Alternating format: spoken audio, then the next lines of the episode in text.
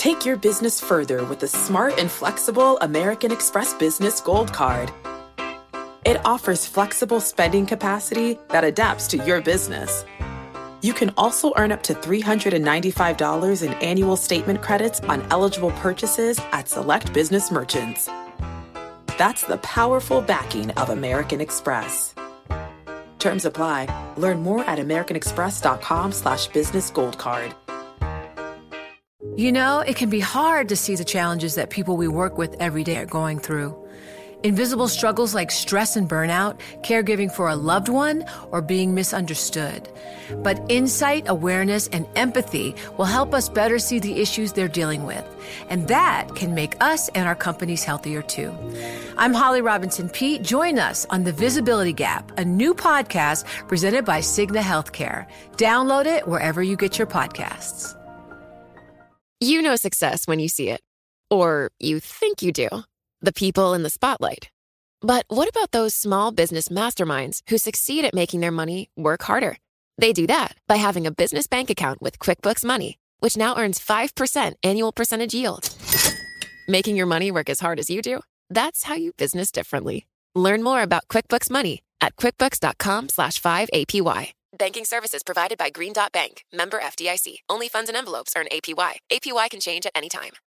This is Bloomberg Business of Sports. The cold hard truth about the Olympic journey is not really been financially incentivized in the same way that many other professional sports are. The business of basketball involves CBA, Global, our licensing arm, Think 450. All of those things will make up what that looks like. Money in sports. It's one of the reasons why I enjoy being on Monday Night Countdown. We talk about some of the more interesting aspects of business of sports. When you're talking sports, discipline is the bridge from being good to ultimately being great at whatever it is that you're trying to be or accomplish at your profession. Bloomberg Business of Sports from Bloomberg Radio. And this is the Bloomberg Business of Sports show. We explore the big money issues in the world of sports. I'm Michael Barr. I'm Scarlet Fu. And I'm Mike Lynch. Today's guest, he is the professor of economics and finance at Seton Hall University, Kurt Rotthoff. NIL, the name, image, and the likeness policy finally allows them to, to make some money. That is straight ahead on the Bloomberg Business of Sports. But first, let's talk about some of the topics.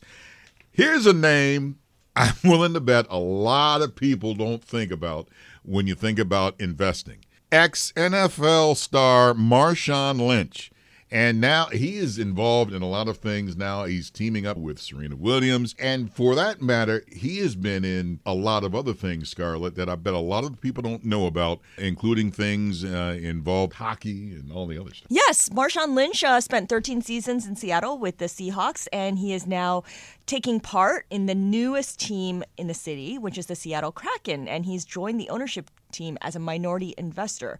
He has been shadowing the owner of the Kraken, uh, learning hockey CEO operations. So I don't know if this means that he's going to actually be operationally involved as well, because it's one thing to be an investor; it's another thing to be, you know, making decisions as well. Well, he's going to be a min- minority owner of the Seattle Kraken. Here was a guy that just was off the radar screen for a while, wouldn't talk to anybody. Now he's on every single subway commercial, and now he's popping up uh, on the Seattle Kraken, and he's um, you know, he's a very beloved figure in in the city of, of Seattle, and he is just one of many, many professional athletes, retired mostly, that are getting into ownership. And we've had a long list in history. You can go back to LeBron James with Liverpool. You can go to Michael Jordan with the Charlotte Bobcats. And there's some other names that are popping up too. Wayne Gretzky, you know him as the hockey legend, the great one. He apparently was also really big into lacrosse. I didn't know the national sport of Canada is box lacrosse, but when did I know read that? that? no, I did not know that. I mean, you you'd have to go a long way to convince me that it's not ice hockey. I know the unofficial national mm. sport is ice hockey. Let's leave it at that. Yeah. Yeah, but apparently the national sport of Canada is box lacrosse, and that's something that Wayne Gretzky played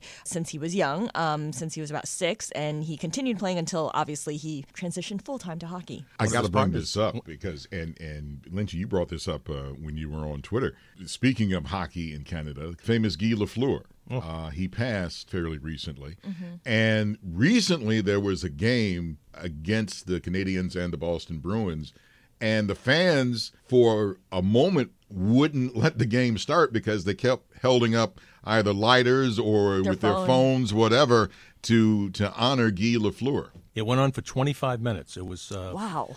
Yep, it went on for 25 minutes. It was a Sunday night game late in the season, and the game was supposed to start at seven. They dropped the puck finally at 7:25, and every time the public address announcer would come on, he speaks in French first and then English.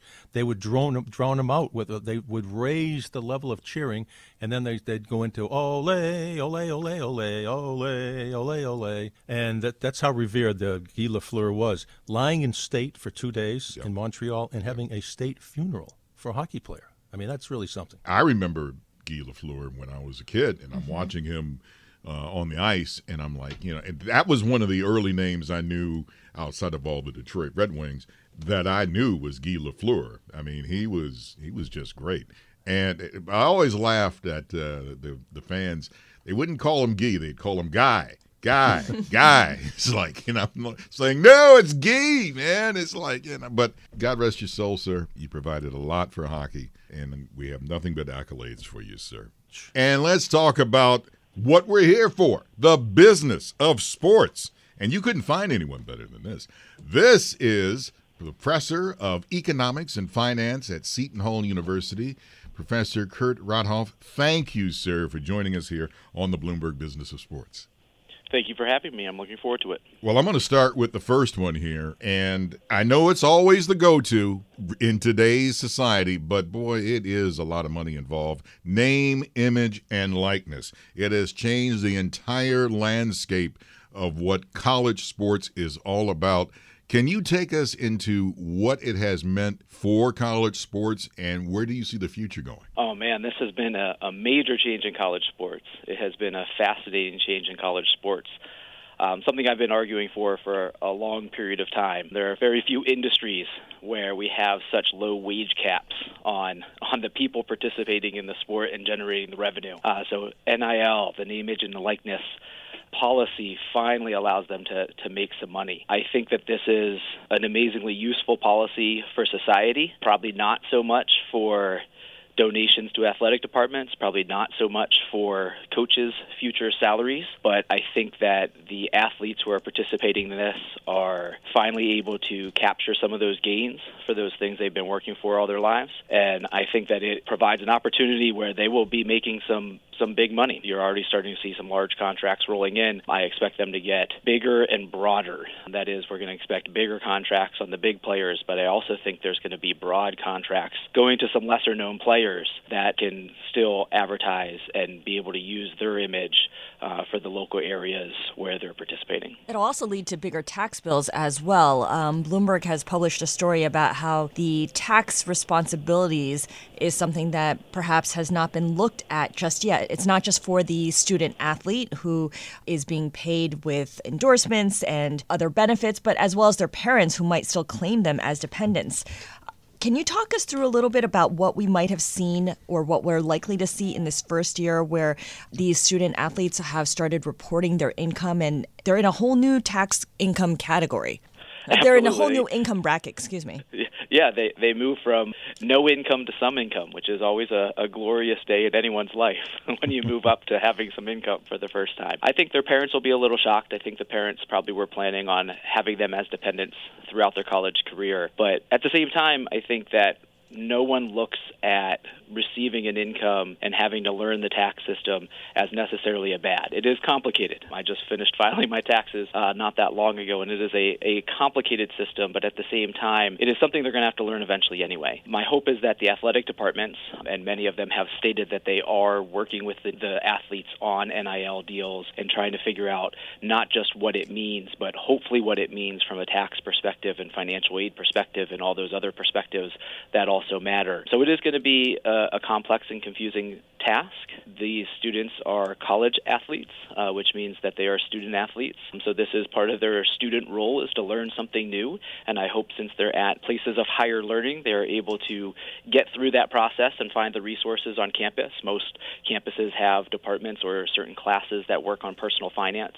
Um, hopefully, they're signing up for those classes earlier now so that they know how to handle these funds on the tax side, but also what to do with it once you you start to have money. We all know life changes when you go from that, that zero income to, to a positive income. Taxes are uh, an issue that you have to deal with with that, but at the same time, learning how to handle money and have money, especially at young ages, is, is very difficult for all of us. So I would hope they're all getting the, the training and background to go with it. Hey, Kurt, it's uh, Mike Lynch up in Boston here. So, how do we govern this? There's no one governing body like the NCAA, and every state has different rules. Uh, I mean, I can only imagine the compliance office must be just going crazy in every single school around the country. Yes, I, I think that they are. I think that not having a uniform rule makes it more difficult because you're dealing with what the, not only what the NCAA does, but what the NCAA might do, and dealing with student athletes and how involved you can and can't be, and dealing with, I imagine there's a lot of donors calling up and asking the questions of how do they get involved, and it's not clear how, how active the athletic department is allowed to be on that. I think in most cases they are supposed to be passive and just provide information. Um, it's unclear whether they're doing that or taking a more active role, uh, which could lead to some interesting NCAA rulings in the future. Some of my research is on NCAA bans and things like that. So, like, will there be future bans that come from over involvement in NIL deals or trying to get students in NIL deals when that's supposed to be something they're seeking out on their own? Yeah, it's amazingly complex. Anytime we go through a change this drastic, we expect major complexities. But at the same time, I still think the net effect of this is good for the athletes, it's good for the athletic departments, and I think it's good for athletics on the whole. Nick Saban from Alabama said this the best. We've talked about this earlier on the show that the kids today coming out of uh, Alabama or the kids in Alabama with the NIL deals uh, are making fists full of dollars. And as a coach, it, it's got to be hard, and you kind of touched on it earlier how do you rein in a guy if he is super dude and he's driving around in a new Mustang because he's pitching the Ford dealership in the area? How do you rein that guy in? So I have a hard time with that argument. I'm I'm not try, sure we need to rein people in. Um, the NFL seems to function well, and they're very highly paid. I have plenty of friends who got jobs right out of right out of high school, who were well paid uh, in, in some some hands-on tech industries. They're well paid. We don't need to rein them in. Um, I mean, they're still athletes. They're now paid athletes. Um, I don't think Nick Saban has all that much room to talk, given his compensation package on other people making money and driving new Fords on campus. I have students who have jobs while they're while they are students, and they've been driving nice new cars for years. And it's the athletes who haven't been able to afford that lifestyle. I don't know if rein in is the right word. I think that we need to find, I'm an economist, so I'll say that we need to find a new equilibrium of where that balance is.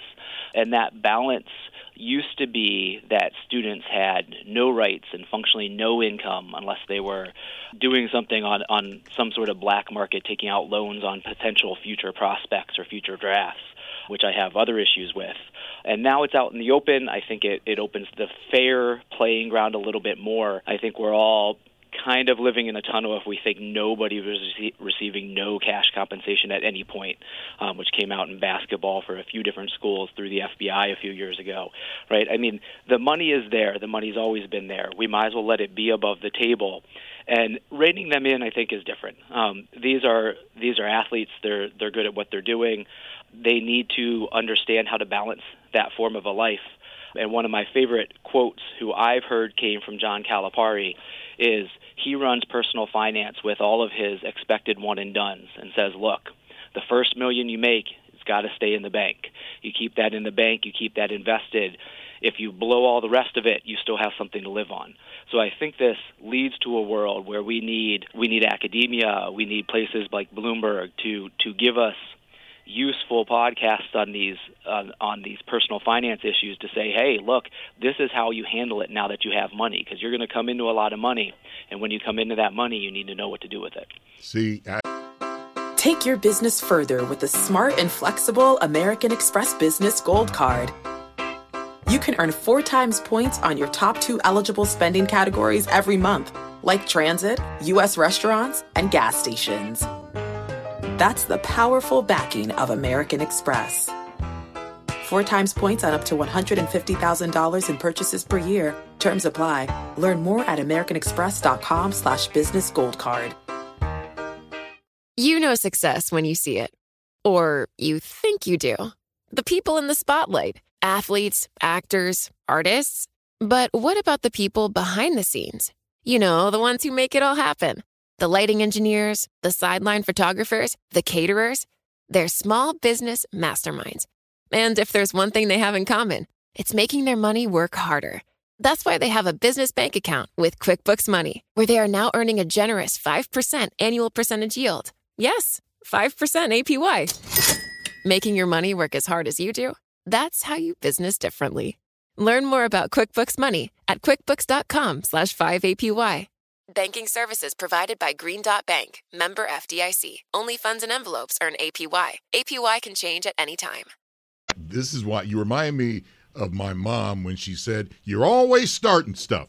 This is what you did. this is what happened. Professor, you had talked about how name, image, and likeness certainly changes the landscape for student athletes, but there are also these huge implications for the whole economy and ecosystem of college sports overall. All the alumni donations that come into sports programs, the stratospheric salaries of coaches. We mentioned Nick Saban, he's doing quite well for himself. Walk us through some of the unintended consequences on donations and coaches' salaries that you anticipate. Um, that was a great way to say it the unintended consequences, because we think that we're just creating revenues that are going to the student athletes.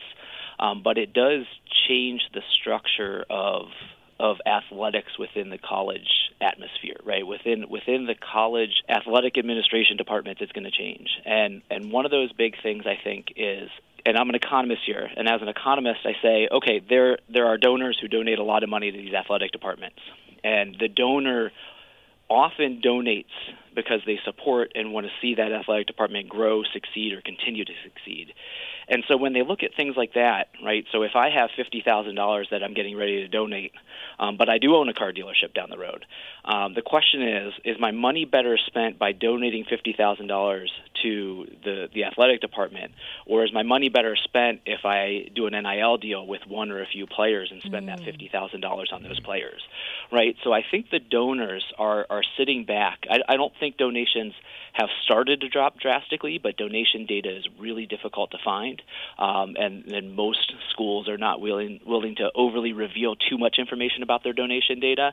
Um, I would love to have that data. I would love to see what happens over the next few years, but the economist in me just sits back and goes, "Look, there's there's clearly an incentive for some donors to hold back a few bucks and sign them on NIL deals, and and it almost turns into the point, depending on how big of a donation you're giving." That you can become a recruiting mechanism, right? So um, it's no longer just Alabama athletics recruiting or Clemson athletics recruiting. It ends up being the donor base going, hey, if you come here, I've got a $2 million contract, and waving that in the air. And so it hands quite a bit of power over those potential donors through these NIL deals. And I think that changes the way we think about college recruitment and how it works in college recruitment. Then the second side of that, you talked about uh, coaches' salaries. The college athletic system is kind of weird on this, right? Mm-hmm. Coaches leave the NFL, they go back to college athletics and functionally get a raise, Jim Harbaugh, right? Mm-hmm. And there is no system in the world where you leave the major leagues to go to the minor leagues, right? We think of college, and I am a huge college athletics fan.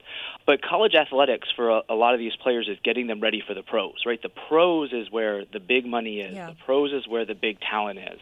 Um, this is the, the stepping stone, which is what is commonly thought of as a minor league. And since we don't have a minor league system in football, the minor league system in football is college football. And for coaches to leave the NFL and go into the minor league system and make those kind of monies means that there was something structurally wrong with the minor league system to begin with. Mm-hmm. So, Kurt, um, you're at Seton Hall. Basketball is the biggest revenue sport at Seton Hall. You were a swimmer in college. To your knowledge, have any stu- Seton Hall athletes at the le- less high profile, less revenue producing sports like swimming, like lacrosse, like track and field, been able to cash in on name, image, and likeness? My understanding, and I have not asked that question partially intentionally because I don't want it to seem like I'm overbearing on my thoughts of NIL with our athletic department. And for full disclosure, I'm also a volunteer assistant swim coach here at Seton Hall, so I, I do assist the swim team. Um, but I, I try not to, to meld too much of my research and economic interests into the coaching side. I go and I coach, I come and I teach, and I think about this stuff.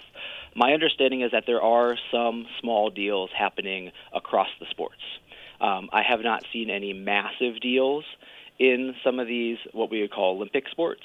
But my understanding is there are small deals going on in, in, throughout, sprinkled throughout them. Some student athletes have done a very good job of advertising themselves and going out and finding these deals for some of the bigger name sports. They're they're coming to seek those athletes. Professor, let me just follow up on your point earlier about how there's something broken structurally within the minor league of college athletics that coaches get paid so much more once they coach in college football, for instance, rather than in the major leagues in, in the NFL. Does name, image, and likeness make this an even more broken system, or does it help fix it? So I think it's going to appear as if it's more broken on the surface and at the beginning. And the reason for that is we still have large coaches' salaries that we have to pay, yet some of the money is now being pushed towards the student athletes um, that could have been pushed towards those coaches' salaries in the past. Um, typically, when we think about major leagues, right, we, we look at these leagues who, who have collective bargaining agreements, right? A certain percentage of revenues go to the, the athletes, a certain percentage of revenues go to the owners.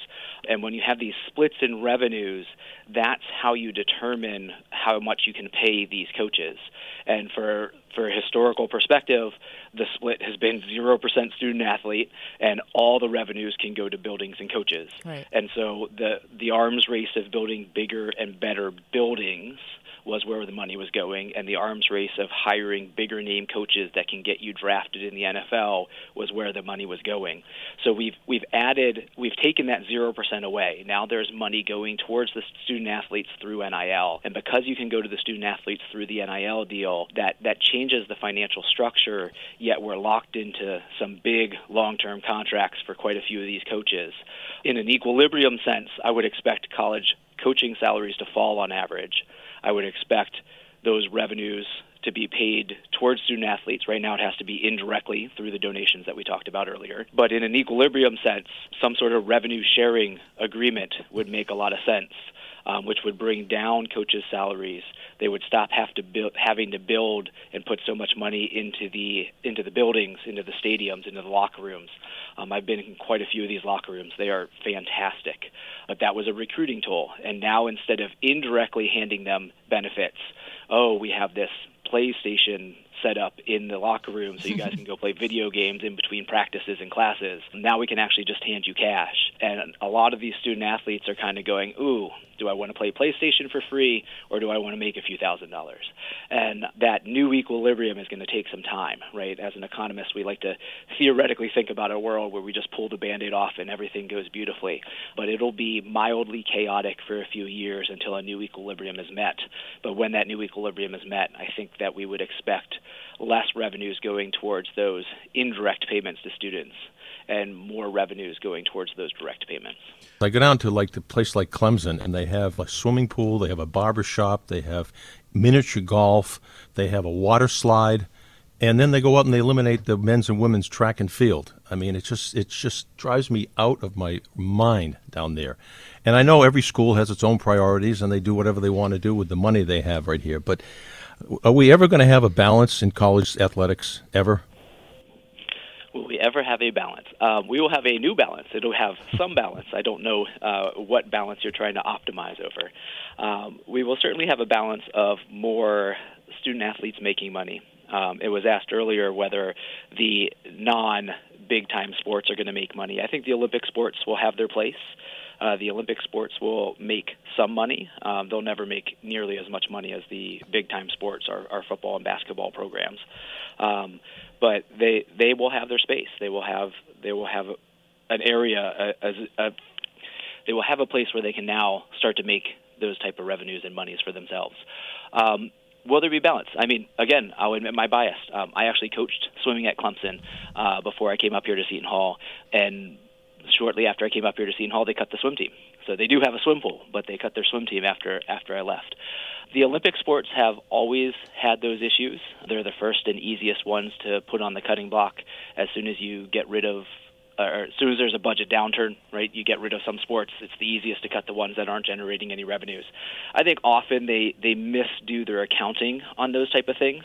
Uh, for instance, they cut the swim team but they still have a swim pool down at Clemson. And usually, when the swim team is using the swim pool, they budget the cost of running the swim pool through the athletic department, but the university still runs a swim pool, right? So they didn't cut their costs nearly as much as they thought they were going to. I think that this is where issues of Title IX come up, issues of equality come up. I know that's one of the biggest things I've heard athletic directors talk about. How does NIL deals or how do NIL deals comply with Title IX? Right? Are we we obligated to make sure the student athletes are making revenues through their NIL deals that are equal across genders?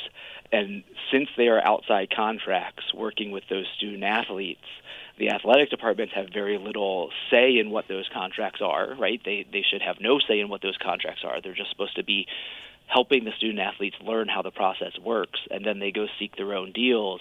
But if you start to get large contracts within one gender and not in the other, how does that how does that issue get resolved through Title IX and what has traditionally been thought of as a gender equality issue within athletic departments? And again, we're going to see more and more donors using their money for things like that, which mm. means there's less ancillary funds available for swimming and track. And so those are going to be interesting issues moving forward. A lot of the conferences have a minimum number of teams that you have to have in order to be in that conference. I think as long as the conferences don't change those rules, we'll still see quite a few sports at all these big time schools but it would get really interesting if the conference started to say you can have less sorts and still be a Big East team or still be an ACC team. I want to talk about a paper that you co-wrote, and it was referenced by Forbes uh, in the story last month. Those Cinderella teams, especially in the NCAA basketball tournament, and of course my favorite, St. Peter's. nobody knew who in the world St. Peter's was except the people in New Jersey. And all of a sudden, they just routed a lot of teams, big name teams. And here comes the small college that could. Professor, what does it mean for a small college when you have some sort of Cinderella run like that? Oh, the Cinderella run is. Uh, an amazing time to advertise for your school, right? Like you said, nobody knew who St. Peter's was. They make this run in the basketball tournament. The buzz is around who is St. Peter's? What school is that? Who are they beating? They beat Kentucky? Really, Kentucky? This is amazing. so the Cinderella run really gets the school's name on the map. And, and because of that, it, it really does have a big impact uh, on that school, but it's not nearly as big of an impact as some people involved in the programs want to say, right? If I was a basketball coach justifying my amazingly large salary, one of the things I would do is talk about how massive my Cinderella run was. There was one study that came out said it was worth $100 million worth of advertising, and they did that through an advertising valuation plan, which is advertising that can't be bought. So it's hard to say what $100 million buys you in advertising that can't be bought because you can't call up SportsCenter and say, just talk about my school a bunch during SportsCenter. um, right. Um, but even uh, Coach K came out and said, oh, it's worth at least $10 million. Our estimates don't show anywhere near that. Um, somewhere between one and three, three and a half million dollars. If if they can in, increase their recruitment, increase and retain those students for four years, a one-year bump is is closer to eight hundred to a million dollars. And if they retain those students for four years, it looks like they make might make three to three and a half million dollars. So they'll make some revenues off of additional students. Uh, student quality could get a little bit better, um, but there's been a lot of Cinderella runs throughout the years. I had a debate with one of our former athletic directors where he said, "Oh no, this is what put Gonzaga on the map." And my response to that is, "Well, okay, fine, but what about like Providence Cinderella run in 87 or Cleveland State's in 86 or Tulsa in 94 or UT Chattanooga in 97 or Northern Iowa in 2010, right? Um, it's easy to cherry pick the data and say Gonzaga made a run and now everybody knows who they are versus all the runs we've seen over the years mm-hmm. and, and schools that have we haven't forgot about the schools, but they certainly don't have the cash. Take your business further with the smart and flexible American Express Business Gold Card. It offers flexible spending capacity that adapts to your business. You can also earn up to $395 in annual statement credits on eligible purchases at select business merchants. That's the powerful backing of American Express. Terms apply. Learn more at americanexpress.com slash business gold card. You know success when you see it. Or you think you do. The people in the spotlight. Athletes, actors, artists. But what about the people behind the scenes? You know, the ones who make it all happen. The lighting engineers, the sideline photographers, the caterers.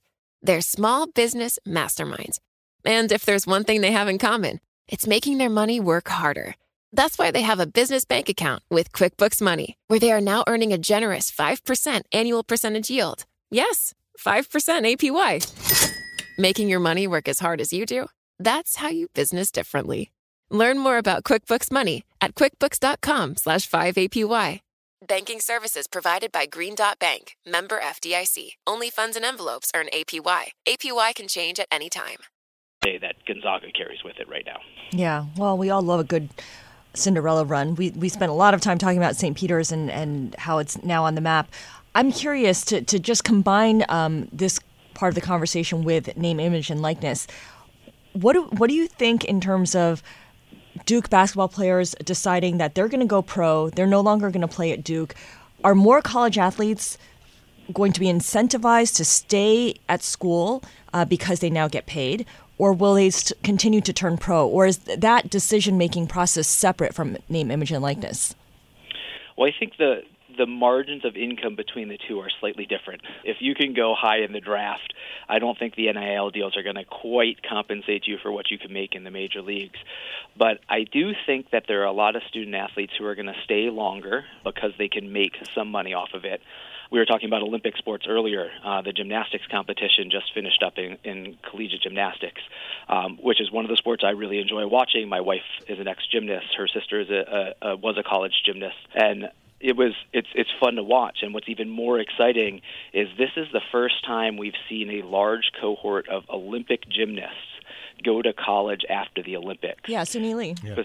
Yep, Suni Lee, um, Jade Carey was in there. Um, there's quite a few. I think there were five or six at the the nationals, and it was it was amazing to watch right? And it was amazing to watch because you knew the names, you got to see the Olympians, you got to learn new names by doing it.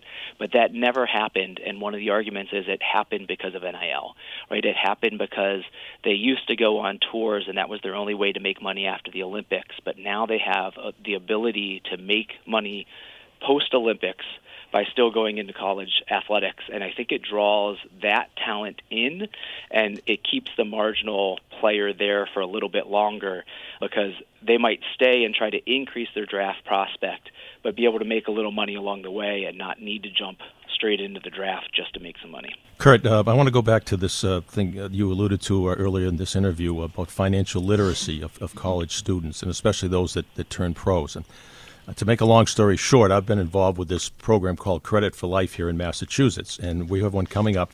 About 1,200 high school juniors. They select a profession. They could be a nurse, they could be a, a lawyer, they could be a, a, college professor. They're given a salary. Then they go around to each booth. They go to housing, they go to transportation, they go to fun, fun, fun, oh, I love they, this. which they love. Um, and then when they come around the end, they all have they have an app with their iPad or their phone, and they look how much they have left over at the end of the month, or how much they're in the hole at the end of the month. If we don't run programs like this, are we failing those that are going to come into money very, very quickly, like the, the professional athlete, the college athlete who's going to turn pro, and all of a sudden his fi- his or her financial world is going to change immediately? So I'm going to give you a wishy-washy answer, which I don't think is what you want, but I, I think it's the truth, which is I love the program that you're doing. I also work for a nonprofit, uh, the Foundation for Economic Education, where I actually go into high schools and do a financial uh, lecture. I take a different approach where I go minimize all your expenses, save as much as possible, and then I do the math to show them how much that, that savings grows over time, which turns into a, a personal lifetime endowment uh, if, so to speak, which was kind of what Calipari was saying when he said, "Save your first million and live off the interest of that for the rest of your life." Uh, because you always have that money to lean back on. I, I think that those programs are really important. The problem is, is that that I'm a professor. I teach classes. I've gone into these high schools. those programs are are great for the enthusiastic that care at that point in time. But there are so many people that don't care at that point in time because they see no light at the end of the tunnel. They see no money coming in. They see it as a pointless task that their teacher made them do because they were told you have to come do this project. Whereas when they come into the money and they actually start seeing coming in it coming in, it becomes real. And so I I fully support that program that you talked about that you're doing. That is great. That is awesome. I hope one of those booths was retirement and see if they can just dump all their money into that from the beginning because the mathematical um, exponential function of that growing over time is amazing. That should be the Um, mandatory first stop. yes, exactly. Go dump as much as you can into this booth and then see what you have left. But it needs to continue, right? Because those kids might have a lot of fun that day. They, I hope they get a lot out of it. Some of them may just be going through the exercise uh, because it got them out of class or whatever other reason they chose to do it.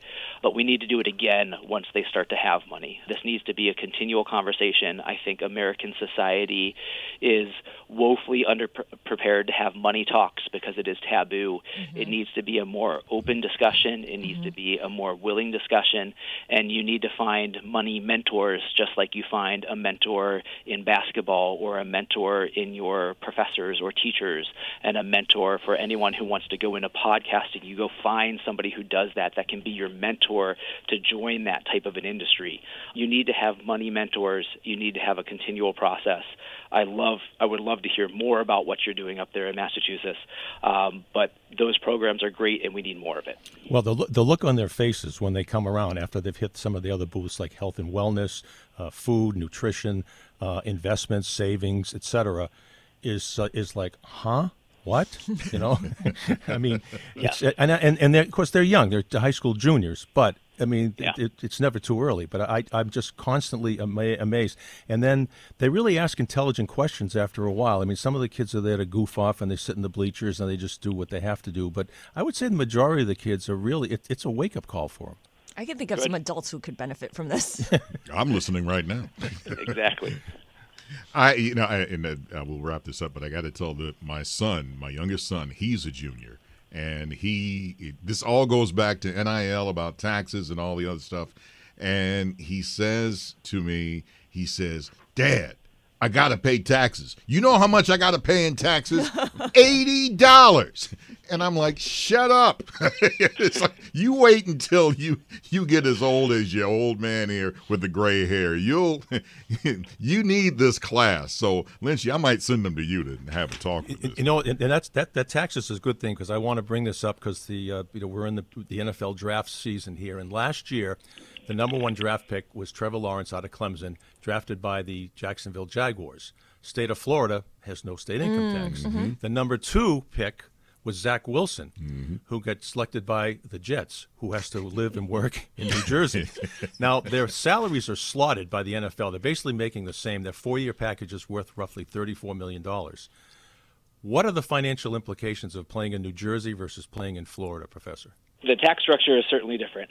There are there's more to it than income tax, right? Um, New Jersey, uh, where I am, is a high income tax state. We also have high property taxes. Um, sale tax, sales tax is actually not horrible. Certain items, it's it's bearable or, or non-existent. In non-income tax states, sales tax tends to be relatively high. Some states that have lower state income tax have local city taxes that raise it. I think it's a lot more a lot more complex than most people think. They think going to one state. I have a friend who just moved to New Jersey from Texas, and she was talking about the income tax here, uh, but she realized really quick that our sales tax was much lower, right? I mean, so uh, it's much more complex than that, but absolutely, those things matter. It's a, a cost of living, it's a lifestyle. Um, now that I have children, you mentioned uh, your child, one of your children is a, a junior. I have three kids in the school system. Um, I live in a higher tax area, uh, but I choose that for a good school system. Um, so long term, I, I imagine most people being drafted first the first round of the NFL don't have too many children, um, but there's there's a lot going on within that system, but there's certainly inequalities in the uh, state tax system. Um, but there are lots of different metrics that you have to think about, including that sales tax and property tax and everything else.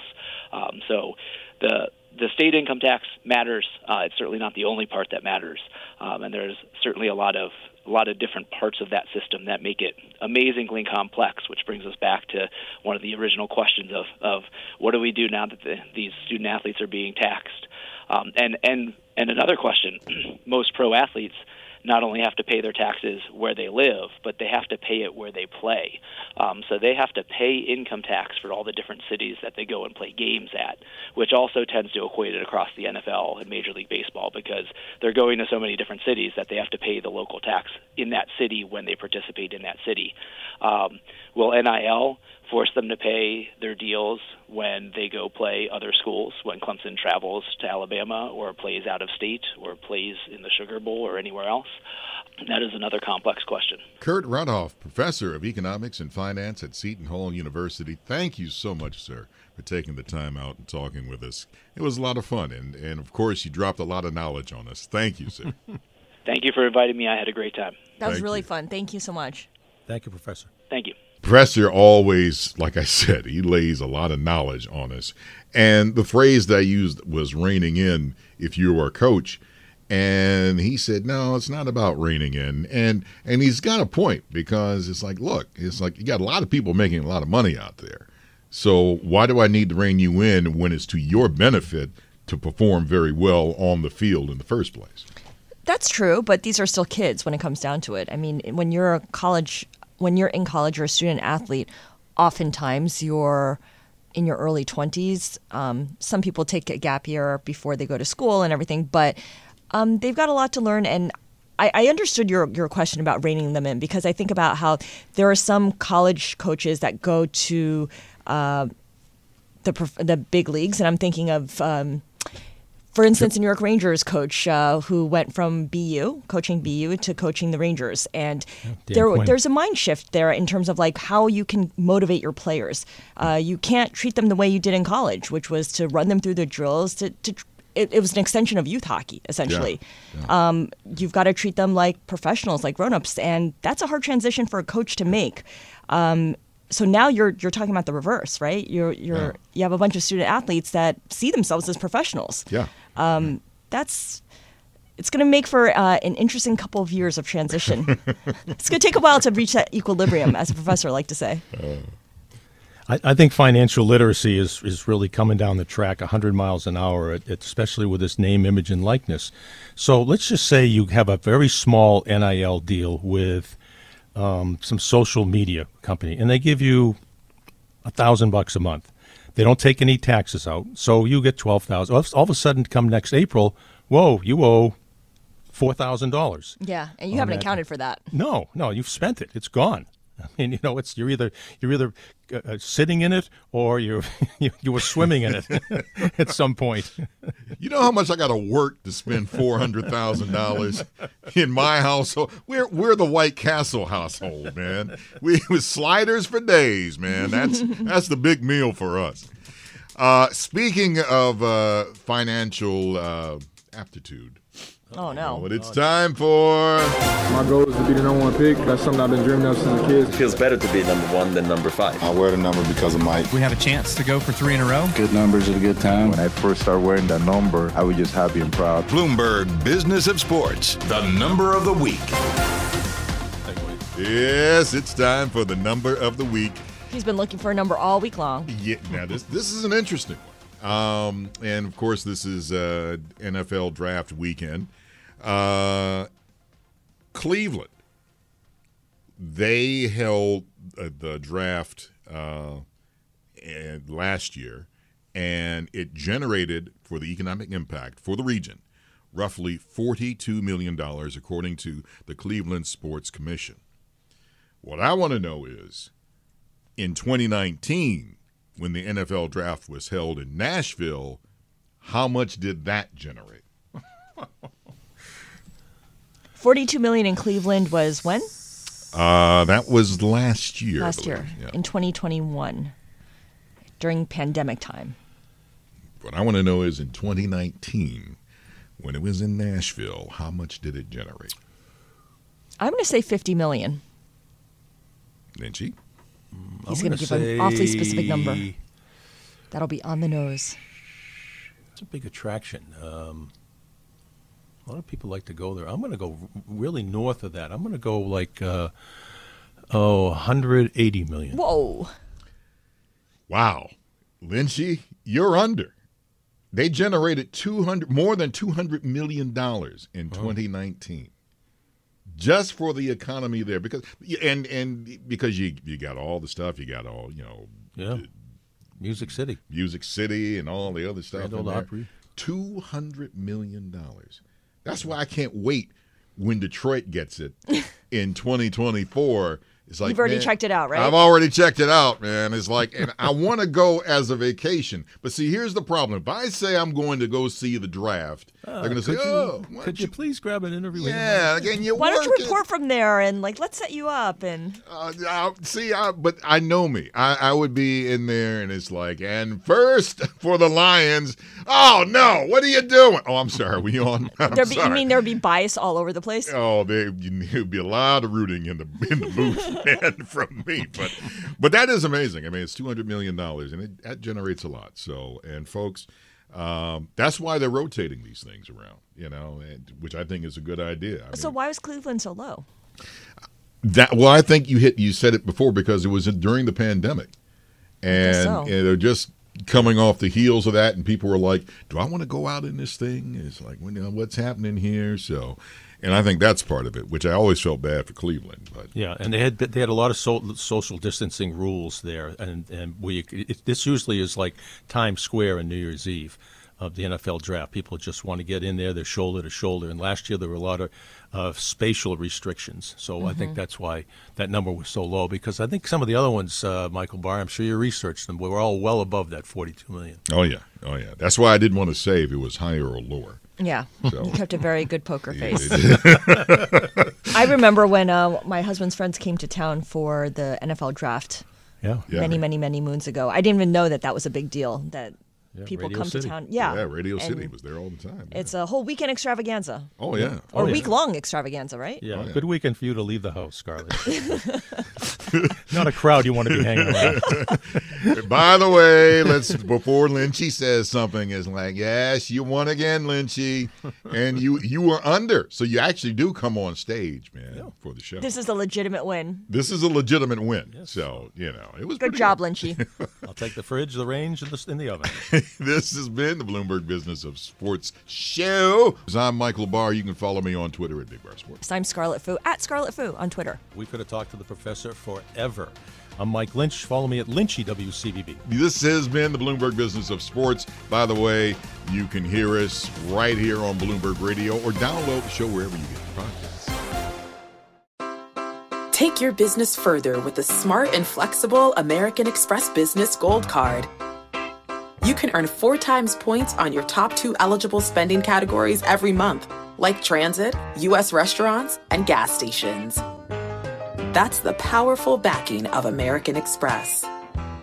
Four times points on up to $150,000 in purchases per year. Terms apply. Learn more at americanexpress.com slash business gold card. You know, it can be hard to see the challenges that people we work with every day are going through. Invisible struggles like stress and burnout, caregiving for a loved one, or being misunderstood. But insight, awareness, and empathy will help us better see the issues they're dealing with. And that can make us and our companies healthier too. I'm Holly Robinson Peete. Join us on The Visibility Gap, a new podcast presented by Cigna Healthcare. Download it wherever you get your podcasts. From Silicon Valley to Wall Street, the promise and perils of artificial intelligence are playing out on the world stage. But what will the next phase of AI adoption look like? Which companies, from big tech to startups, will dominate? And where do the risks and unintended consequences lie? I'm Emily Chang. Join me at Bloomberg Tech in San Francisco, May 9th, to answer many of the industry's burning questions, alongside Snap's Evan Spiegel, Xbox President Sarah Bond, OpenAI's Brad Lightcap, top researcher Dr. Fei Fei Li of Stanford, and many more. More details and just a few tickets left at bloomberg.com/techsf.